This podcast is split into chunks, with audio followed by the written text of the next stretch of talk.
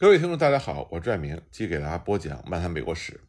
上一集呢，我给大家讲了山地人中著名的探险家史密斯。那么，另外一位伟大的山地人探险家，名叫约瑟夫·沃克。沃克1798年12月13日出生于田纳西州的罗恩县。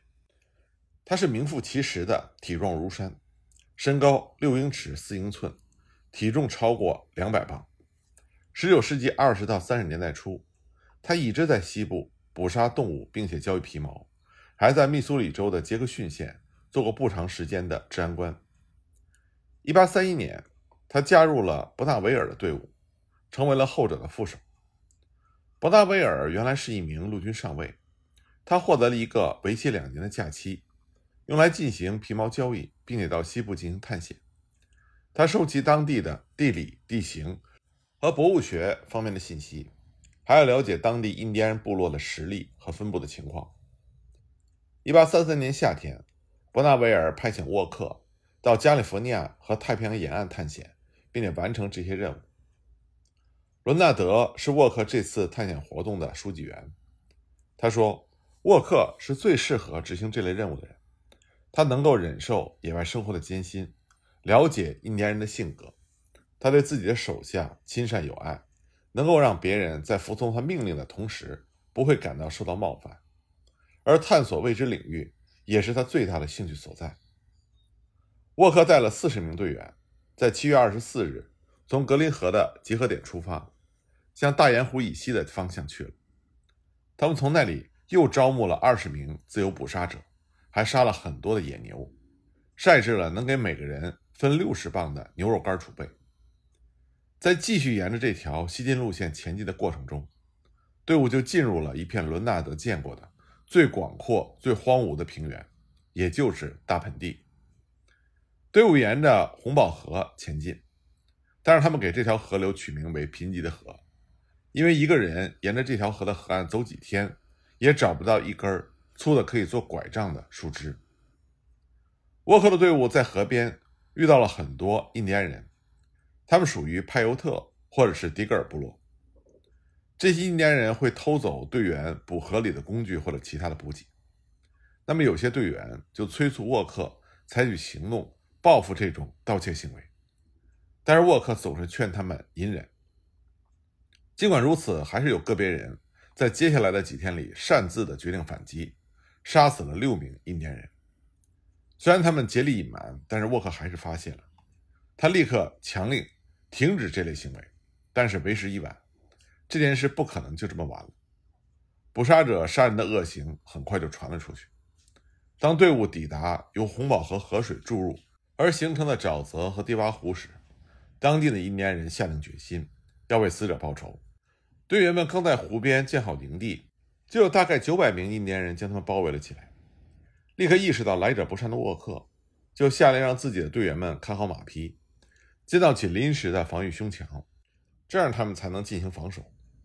沃克拒绝了印第安使者想要进入他营地的要求，而且呢，印第安人也不肯在胸墙和自己集结点之间的中间点会面。一群印第安人表示要执意的向前靠近，沃克的人比划着手势，警告他们不要再前进了，否则就有可能被杀死。为了表明立场，沃克的人朝着附近湖面上游着的几只鸭子开了枪。鸭子全部被打死了，这让印第安人非常的震惊，所有人都被吓得趴在了地上。之后天黑，印第安人就撤退了。第二天，当沃克的队伍拔营之后，又有八十到一百名印第安人非常无礼地靠近了他们。沃克下令进行一次冲锋，在一场短暂但是激烈的混战之后，一共有三十九名印第安人丧生，剩下人全都跑了。关于这场悲剧性的战斗，伦纳德是这么写的。他说：“我们对待印第安人的严厉程度可能会让慈善家们感到厌恶，但在当时的情况下，诸多因素加在一起，造成我们不得不采取冷酷的手段。人们必须明白，一旦被包围，我们不可能指望任何的救援队伍。我们所在的地方生活着很多充满敌意的野蛮人，他们的数量多到可以把我们生吞活剥。我们的目标是发动一场有决定性的打击。”我们也确实是这么做的，只是攻击效果比我们预期的更严重了一些。到了十月的第二个星期，沃克的队伍抵达了内华达山东侧的山脚之下。这个时候正值秋季，满山遍野都是明艳的金黄、饱满的大红和亮丽的橙色。队伍具体是从哪个地方上山的，已经无法考证，但是似乎是沿着沃克河走的。这条河后来就以沃克的名字命名了。队员们翻过了海拔将近一万一千英尺的莫诺山口。沿着分割了莫塞德河和图奥勒米河的花岗岩的山脊前进，到了月底的时候，队伍已经从山上下到了圣华金河谷中。凭借着这段行程，沃克的队伍成了第一批见到后来著名的尤塞美地国家公园部分区域的白人。他们为头顶远处生长的宏伟的杉树林感到惊奇，大面积的深厚的积雪和陡峭的山坡。严重减缓了队伍的行进速度，在食物吃光了，而山上又找不到任何猎物的情况下，队员们只好杀死了十七匹马。当时的处境已经非常的艰难，不少人都想掉头返回。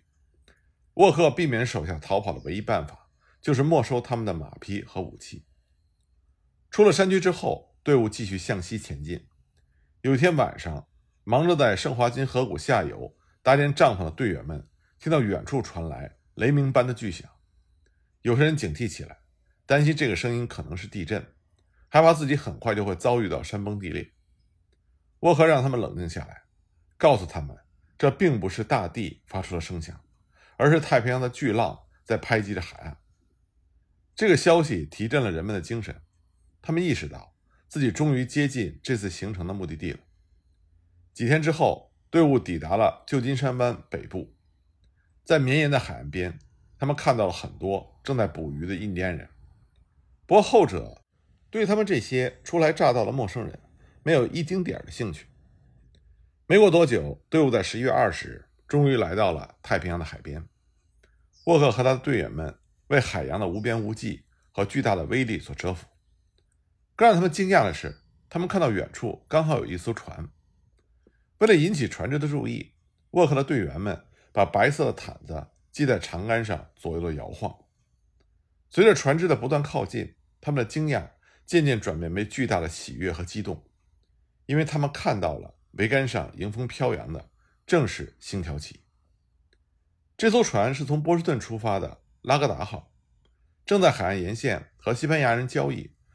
那么，船长布拉德肖就派了一艘小艇到岸边查看这些陌生人究竟是谁。当他发现对方也是美国人之后，立刻下令发射加农炮致敬，还邀请所有队员到船上赴宴，来庆祝这场最不同寻常也是最出人意料的相遇。沃克的队员们痛饮了美酒，还吃到了已经几年没有见到过的面包、奶酪和黄油。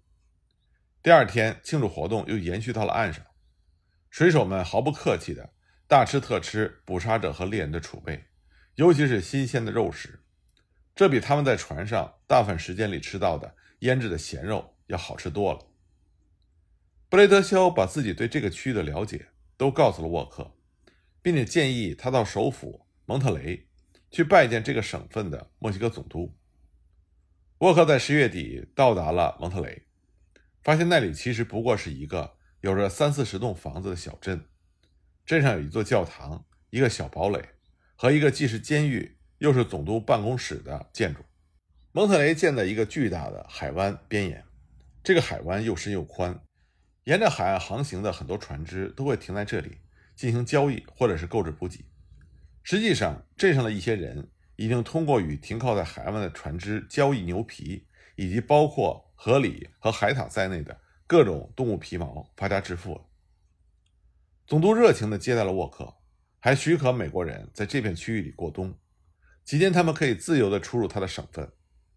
美国人还被许可捕猎，并与当地人进行交易，但他们不能到印第安的领地上设陷阱捕河狸或者进行交易。最后的这一点警告是出于西班牙人非常尊重印第安人，总督担心美国人会侵犯印第安人的利益。在接下来的两个月里，沃克和他的队员们。走遍了蒙特雷附近的广大区域，受到了西班牙人和印第安人的良好对待，因为他们其实也像美国人想了解他们一样，迫切的想了解美国人。沃克的队伍经过充分的休整，又补充了物资之后，在1834年2月中旬启程返回落基山脉。不过有六名队员选择留下来不走了，他们都是木匠或者是其他的手艺人，他们爱上了加利福尼亚。最重要的是，他们看到了自己的手艺在这里很有市场，能够为他们带来巨大的利益。他们在这里过冬的这段不长的时间里，了解到合格的手艺人在这里非常的难找。而人们对高质量的成品的需求非常旺盛，两个队员合造了一个木风车，就卖出了一百一十美金。另外几个人造了几张桌子，就能卖到八到十美金一张。当时队伍和这六个人道别的场景，让人非常的悲伤。这是这支探险队至今经历过的最让人难过的分离。之前也有捕杀者离队，但人们都相信彼此不久之后还能在东部重逢。但这六个人。是打算永久的定居加利福尼亚，再也不返回东部了。沃克并没有选择来时所走的艰难的翻越内华达山的路线作为返程的路线，而是领着自己的队伍向南，穿过了山脉南段，一个后来会被称为沃克山口的低矮的、容易穿越的通道。队伍从这里向北走到红宝湖，并在那里和派尤特人再次交战。他们又杀死了十四名印第安人，之后呢，他们沿着红宝河走到了它的源头，经过陆路到达了斯内克河，然后又到贝尔河，在七月中和伯纳维尔会合。沃克和他的队员们一路上没有捕到多少河狸，但是他们的行程也具有其他能够引人注目的理由。他们是继史密斯和他的队伍之后，人们已知的第二支翻过内华达山的白人队伍。也是第一支从东向西翻越该山脉的队伍。沃克开拓的路线中的很多路段，后来都成为了著名的加利福尼亚小路的组成部分。大批的美国人涌向加利福尼亚的时候，走的就是这条路。展现在眼前的尚没有被世人见证过的美景，足以让这些意志坚定、不轻易动感情的山地人们感到敬畏和惊叹。他们经历了成千上万次的行程。都是前往之前没有被探索过的西部地区，而他们的描述也激发了画家、作家和东部数以十万计的潜在定居者的想象。实际上，正是这些早期的记录，让美国人越来越意识到，西部边界之外还有着广阔的领域。举例来说，山地人沃伦·费里斯，他记录了一段他在距离今天怀俄明州派恩戴尔不远的。温德河山脉附近的一座高山上所目睹的疯狂的景象，他写道：“大群的北美野牛在大草原上向着各个方向狂奔，就像大群的骑兵在演练他们熟悉的阵势一般。一个个牛群跑过来又跑回去，从一个地方全速冲向另外一个地方。他们不停地奔跑，扬起满天的尘土，直到数量和队形都看不出了。巨大的黑色阵线。”像一片缓慢移动的黑云一般，飘向平原的远方。在一个寒冷的二月的夜晚，另外一个山地人奥斯本拉塞尔在大圆湖边突出的岩架上露营。他写道：“此时的氛围很平静，寒冷而安宁。天上的星星非比寻常的明亮。当他在午夜时分醒来的时候，他写道：他从悬崖上向黑暗的深渊中望去，感受到了死亡之夜的宁静。”在经过怀俄明州拉勒米附近的一个山涧时，沃克队伍中的伦纳德说自己为附近山坡粗犷而别致的景色所震撼。体积巨大、给人一种阴郁之感的黑灰色的巨石，像是坍塌在山坡上一般，以各种怪异的角度危险地突出地面，似乎随时会滚落下来砸向下面的人。他说：“如果但丁打算设计一层石头地狱。”那他完全可以以这里的景象作为样板。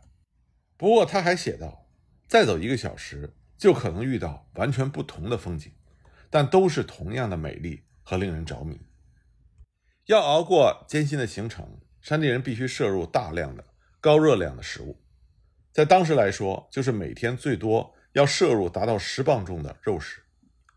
考虑到可选择的范围有限，他们根本就不挑剔什么。山地人中有一种普遍的说法。叫做是肉都能吃，虽然最受偏爱的种类是野牛肉、麋鹿肉、鹿肉、山猫肉、河狸尾巴，运气好的时候还会有美洲狮肉，但是只要能够被抓捕到，或是被陷阱困住的动物，都可以成为山地人的食物，比如蛇或者蜥蜴。陷入绝望的时候，他们还会吃掉自己的马和骡子。山地人捕到猎物之后，会毫不犹豫地吃掉猎物大部分部位的肉。以野牛为例，人们可以吃掉肋排、腰部的嫩肉、牛舌、牛心、骨髓，甚至还会划开野牛的颈部，喝流淌出来的血。而野牛的内脏就更不用说了。山地人还创出了另外一种吃法，他们把野牛脊椎两侧的大条肥肉切下，抹上厚厚的猪油，用烟熏上大半天，这样制成的食物可以替代面包。用山地人的话来说，它尝起来。嫩滑甜美，还很有营养，比任何面包都高级。野牛能够提供的肉量多，营养价值又很高，所以成为了山地人最主要的食物来源。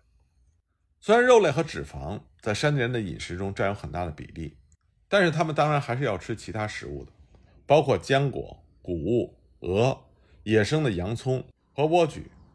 当食物短缺的时候，他们连河里皮，甚至是鹿皮鞋都吃。至于调味料，补给充分的山地人可能会在他的万能包里携带一些，没有条件的就只能凑合。不过也没有人们想象的那么糟糕，因为大部分时间山地人都是属于饥饿，而饥饿就是最主要的调味料。